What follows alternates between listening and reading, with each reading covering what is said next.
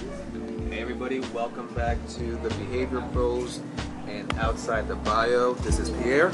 This is Joe.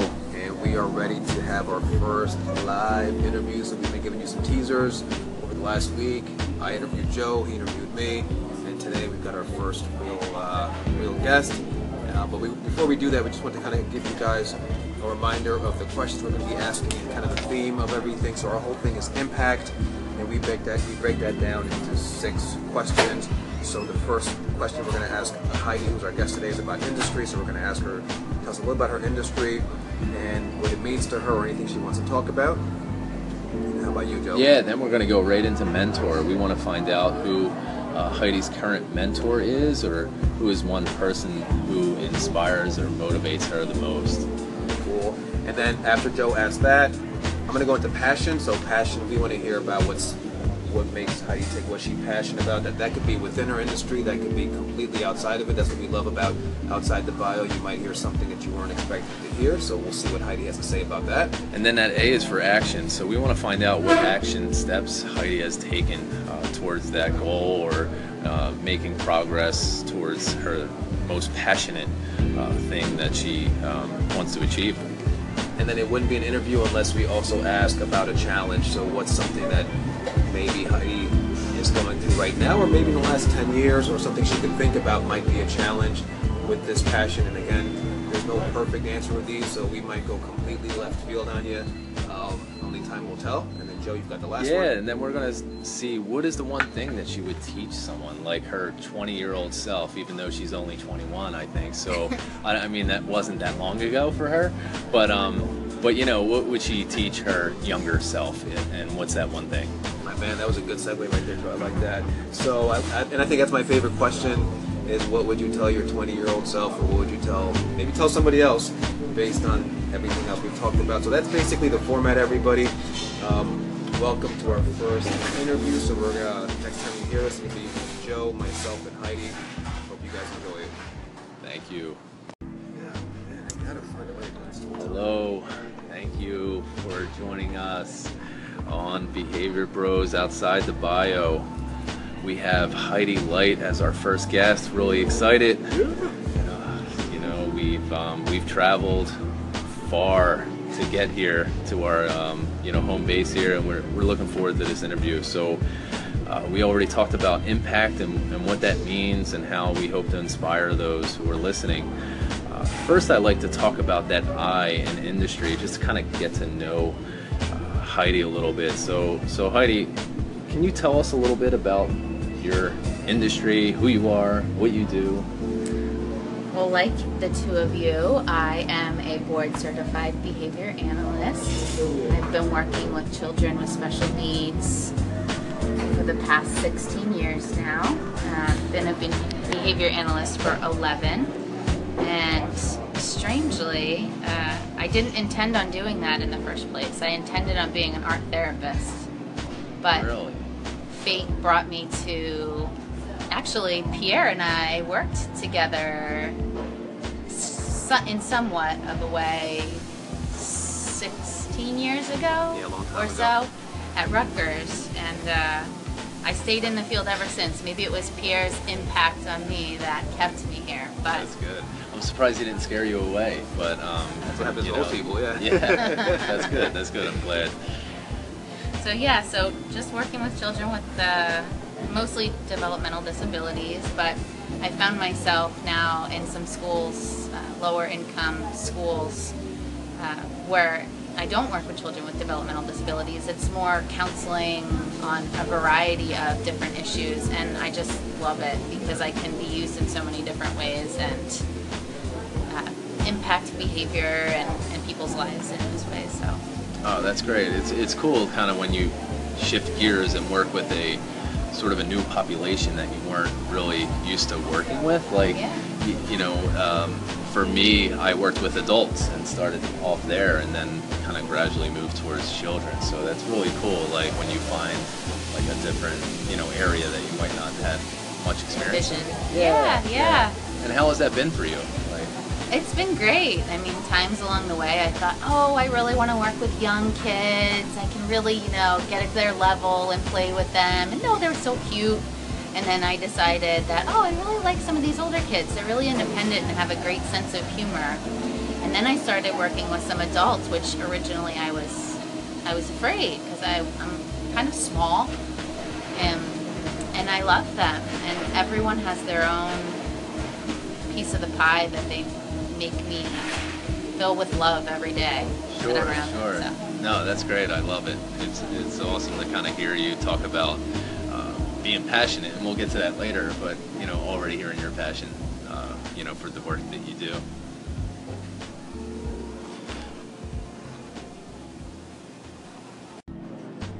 All right, cool. Thanks, Joe and Heidi. So we just talked a little bit about Heidi's industry. So she said she's a behavior analyst, just like Joe and I are, Yes. um, and, and the population she works with. So the next question on our impact theme is mentor. So Heidi, uh, your next question is, who's your current mentor, or is there somebody um, in your past who's been a mentor for you, or inspires you, or motivates you? And uh, maybe along the same lines, has that person? What kind of impact has that person had on you? Uh, so part of me wishes I could rattle off some fancy intellectual or some fancy name, author of a book, but to be honest with you, I think the best mentor for me has been my spirituality. Um, I've noticed all the anxiety I've ever experienced, and we'll talk about this a little bit later, is because I didn't want to fail or I was afraid of screwing up. And I learned that if you're a good person, you're not going to screw up. Well, if you're a good person and you work hard, you're not going to screw up. So I think that um, spirituality and relying on just focusing on being a good person and kind of coming up with a definition every day that's it's not perfected, but every day I see people that are great examples for me of how to be a good person, how to look at life in a positive way. And then I also have some people that are non examples of being a good person that I kind of file those as well, uh, examples of things to not do. Um, so I would say spirituality as a whole, not to preach to anyone, but I would say that's been my biggest guide in life. Um, Okay, cool. So you talked about. Do you mind if I talk to you about the anxiety for a second? Sure. So you mentioned that. So how did you? How did that happen? So how did you? How did you go from experiencing or challenging or having that challenge with anxiety and then finding spirituality and, and finding that as a tool for you that that's helped? Like, is there a story behind it, or just did you just kind of trial and error? I have had a lot of roller coasters in my life from, um, know, seeing parents struggle as a kid, seeing parents have health issues, having gone through a divorce. Um, just, you know, a lot of ups and downs in life. And uh, it forced me to kind of be on my own and figure out things on my own. And I had a choice to either push forward and figure it out and make it work or cave and give up. And giving up wasn't an option. So I found uh, I found a lot of people that guided me to. I started going to church, and um, that was kind of gym to me. You know, some people go to the gym every day, or you know, yoga, whatever. But that was kind of my place to kind of remind myself of good habits and how to be a good person, and that the rest took over. That's awesome. Uh, Joe, I can tell you want to say something. Yeah, no, I think that's great. Like when we talk about mentors, um, you know, essentially that person we see professionally is bigger than us, right? And and we look and we're inspired by that person, and they're doing things that maybe we would want to do.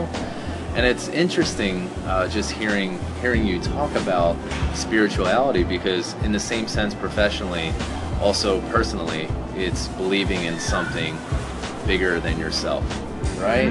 Which I think is amazing. Like, and I never really thought that I would get that answer when we asked that question. But now that I, I did get it from you, I, I kind of look at it in that way. So it's um, just as we would talk professionally about that mentor, it's, it's believing in something that's bigger than yourself and, and kind of carrying you through. So um, I love that. I think that's great. Um, I was not expecting that. I love that answer, and so many things to ask you after this interview. I can't wait to chat afterwards. So, um, you guys hear right there. So uh, Heidi's mentor, she talks about how important her, spiritu- her spirituality is. Great answer, love it. That's why I love this this format, Joe. I would have never known that about her. No, no Love way. it. No way. That's a Great. perfect answer. Thanks so much. Thanks, Heidi. Okay, thanks, Pierre and Heidi. Um, you know, discussing that different, uh, you know, uh, idea of what a mentor is, and I think it's an excellent one. Uh, what I'd like to get into now is passion. Uh, question I have is, what are you most passionate about, and what one thing drives you either personally or professionally each day? Like, what what is that one thing that gets you out of bed each morning and that you feel really good about? Well, I would say, given I mentioned I have some anxiety, uh, I don't, don't want to fail anyone. I want to do the right thing because I feel like that's the safest way to live life, um, and it gives me less anxiety knowing I'm trying to do the right thing. Um, so my passion then is is trying to give other people hope and feel love um, kind of works hand in hand with what I do professionally. There's a lot of children that, or adults even, and, and their families that have lost hope. Um, but there's people that even work with those individuals that are lacking hope, or, or I, I think of everyone as having like this tank. Um, and, and this tank is like their love tank, and and their tank empties a lot just Yeah. from like the hits we take on a day-to-day basis and i feel like through my job and even when i leave work my passion is just to kind of fill everyone's tank to a level that makes them feel like they can keep going. And and i you know i examined why because i'm a behavior analyst right? So i want to know what the function of my behavior is. And i don't I think that truly it makes me happy when like someone lights up, and it's not necessarily because I did something to make them light light up. It's just because I know what it feels like to have an empty tank, and I want to help people avoid having their tank be empty. I love it. Yeah, no, that's great. It's kind of like um, I know Adam Grant. I don't know if you listened to any of his stuff recently, but uh, he kind of wrote uh, some material, and I think he has a book out there, uh, and he talks about givers and takers and, and who we are. And there's like different types of leaders and just different types of people. And just hearing you talk about that, it obviously sounds like you're more on the giver side and giving, and um, you know, people struggle with that, right? Like uh, how do I measure myself as being productive or am I making a difference? And how do we define that? Like, what does the difference mean? Sometimes people struggle with that. I don't know if that's been your experience as well. Is um, you know, am I making a positive impact? Am I making a difference? And know, what drives them to continue to move on? Uh, more than the data sometimes, right? Yeah, yeah. I mean, I, I, you know, I love when I have a graph that shows behavior is improving and challenging behavior is decreasing. I love that. That's great. But I also love when I'm walking home and someone has a long face and I smile at them and connect and they smile back and they feel like you saw them. Those little things I think mean sometimes more than the graphs and the data and the you know extra re- rewards we might get. Um, it's it's special too. I mean, our job is wonderful in that we can give parents a way to see their child again. That's not a burden, but rather that their child brings something great to the world. Um, I think those sorts of things are again more valuable to me than having a graph with a well, maybe equally valuable. having a graph with improving behavior. Um, so those are No, that- my passions. No, that's awesome, and it's kind of like we talk about outside the bio, and that's the uh, title of our station here. I mean, for you, it's like you know talking about some things that might be outside the data. It's Yes. uh, you know we wish it could be all that simple, and we put up a nice fancy graph that shows a, a nice trend uh, downward and uh, trending in the right direction, whatever the case is, and we think that that should be enough, but it's not. And I think it's great to kind of hear that you're able to to to want to provide that that extra filling of the tank there. It's awesome. It's perfect. Thanks. Yeah, thanks so much.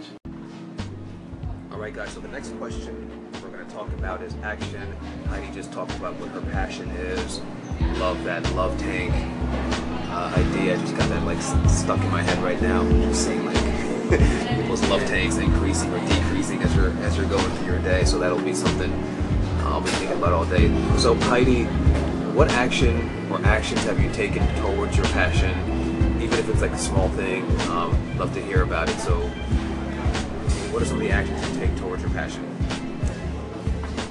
Well, I would say I try to try is the key word here to keep a little journal every day. Um, I started either writing on my laptop or just my phone. Just one little thing that I notice. Again, filling that person, another person's tank. What what showed a spark in another person?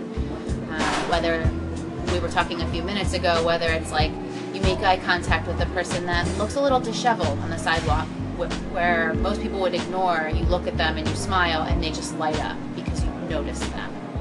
Um, writing those things down, um, I like to take a lot of pictures and just kind of look around and see things that are beautiful.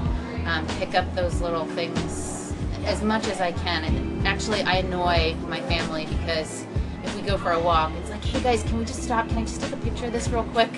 Um, but those sorts of things help me because I think that they make me build into my routine, catching the beauty in things. And when I do have those cruddy days, which happen, um, I try to look through those little writings or pictures and remind myself that there are good things everywhere, and it helps me to not get bogged down with like those things that are not so good or the things that make me bitter. Because you know that's a real thing. Yeah. So, And do you feel like that helps you snap back a little bit faster? So yesterday Totally. I think I posted that like gratitude journal or something where I read something about writing down a gratitude journal. So it sounds like it, kind of Same been doing that for a long time Yeah. already. So do you find yourself snapping back more quickly when you're having a bad day? If you can look at that journal and say, "Wow, I helped that person," or "This picture that I took four weeks ago made me feel better." Yes, absolutely. I mean, we all just like just like we look at other people with their love tank. We all have a tank, and you know we can feel down. We can feel defeated. We can feel tired. Um, I know, boy, when I hit 35, I really started to have aches and pains and get tired a lot. Those things really bring me down. So. You're blowing up my spot. I just told everyone you were 21. Yeah. Uh, Oh, that's right. When I turned 21, yeah. So maybe you're blowing up your own spot. So, uh, so yeah, so, so like kind of having a joy box or a joy journal or something that just reminds you that that it's, it's not so bad and, and things are really great around you, just as much as there might be some, you know, downers too. Just everything in balance. Yeah, that's great. Um, I read a quote yesterday. The book I'm reading it said, "If you're reading this book right now, you're probably one of the richest people in the history of the planet, and you have more things to be grateful for." I like, "Wow, he's right." And just waking up every morning in America, driving a car to work. I think Joe, you may we may have said this yesterday in Yeah, our yeah. conversation. I'm driving a car to work. I have a job. Like, wow. Yeah. I eat every day, and then like I just said, looking up and look at this tree, and there's just so much to be happy about. Um, that's that's got to help. No, and I think it's great. It's um, I, I've been trying to practice being more present and mindfulness. Uh, my my wife uh, took us on a uh, trip to a mindful leadership conference, and it was really interesting. Like you know, there's this. Uh, you know this whole big huge following and, and it's great it's it, and it's something that i've been recently trying to pay more attention to is like just being present and being aware and just just being in that moment uh, and not being so caught up with technology and social media. Uh, i didn't do a good job of it last night so i kind of just tried to like refocus right? Because i realized i was on my phone and uh, well sometimes my wife is uh, is is a good reminder for me to kind of let me know when i'm slipping in that area which i love um, you know because it's helpful but yeah no i think that's great it's just being aware uh, when you're more present and you can be uh, grateful for the things that are around you that you might not have paid attention to before Cool. All right, so there, there you have it. Some of uh, Heidi's action steps. Love that. Um, still got that love thing stuck in my head. yes exactly Cool. awesome Thanks so much, Heidi and Pierre. I appreciate you guys talking about that action and what steps uh, you know you're taking towards that, right? So, uh, in discussing some of the things that are uh, you know ways you fill up someone's tank, I guess uh, no good deed goes unpunished, or you know nothing comes easily in life, right? So there's always going to be those challenges or obstacles. Uh, can you please tell me uh, about like what's the biggest challenge or obstacle that you've had to overcome so far? Well, my most favorite answer is that I um, could always work on being more efficient. Okay. Um, and, and I laugh because I don't want to give you a long answer because I'm constantly focusing on not being too long winded and being just efficient with what I want to convey. Got four Um, minutes, don't worry. Yeah. Plenty Yeah, of we got plenty of time. Um, but really, I mean, I think I think that that inter is intertwined with the anxiety element. Um, I read a book once that was a life changer. It was called Many Many Lives, Many Masters, and uh, the greatest thing about that book is that we all kind of have our own journey when we're born. And you know, it speaks to, to some people might get offended for different belief systems that they might have, but I just took away the, the big picture of what's the lesson I'm supposed to learn in this life, and if I don't learn it, I'm going to come back again, and it's going to be harder. And uh, I think that the best lesson for me is having, again, having that faith element um, because I have anxiety. So, Yes. you know, not overthinking so much and just having faith and just relax. It's going to be fine. Just be a good person, work hard. It's going to be fine. Um, but sometimes the anxiety element causes me to ramble or I might give too much information and then I get mad because I'm like, oh man, I'm not being efficient.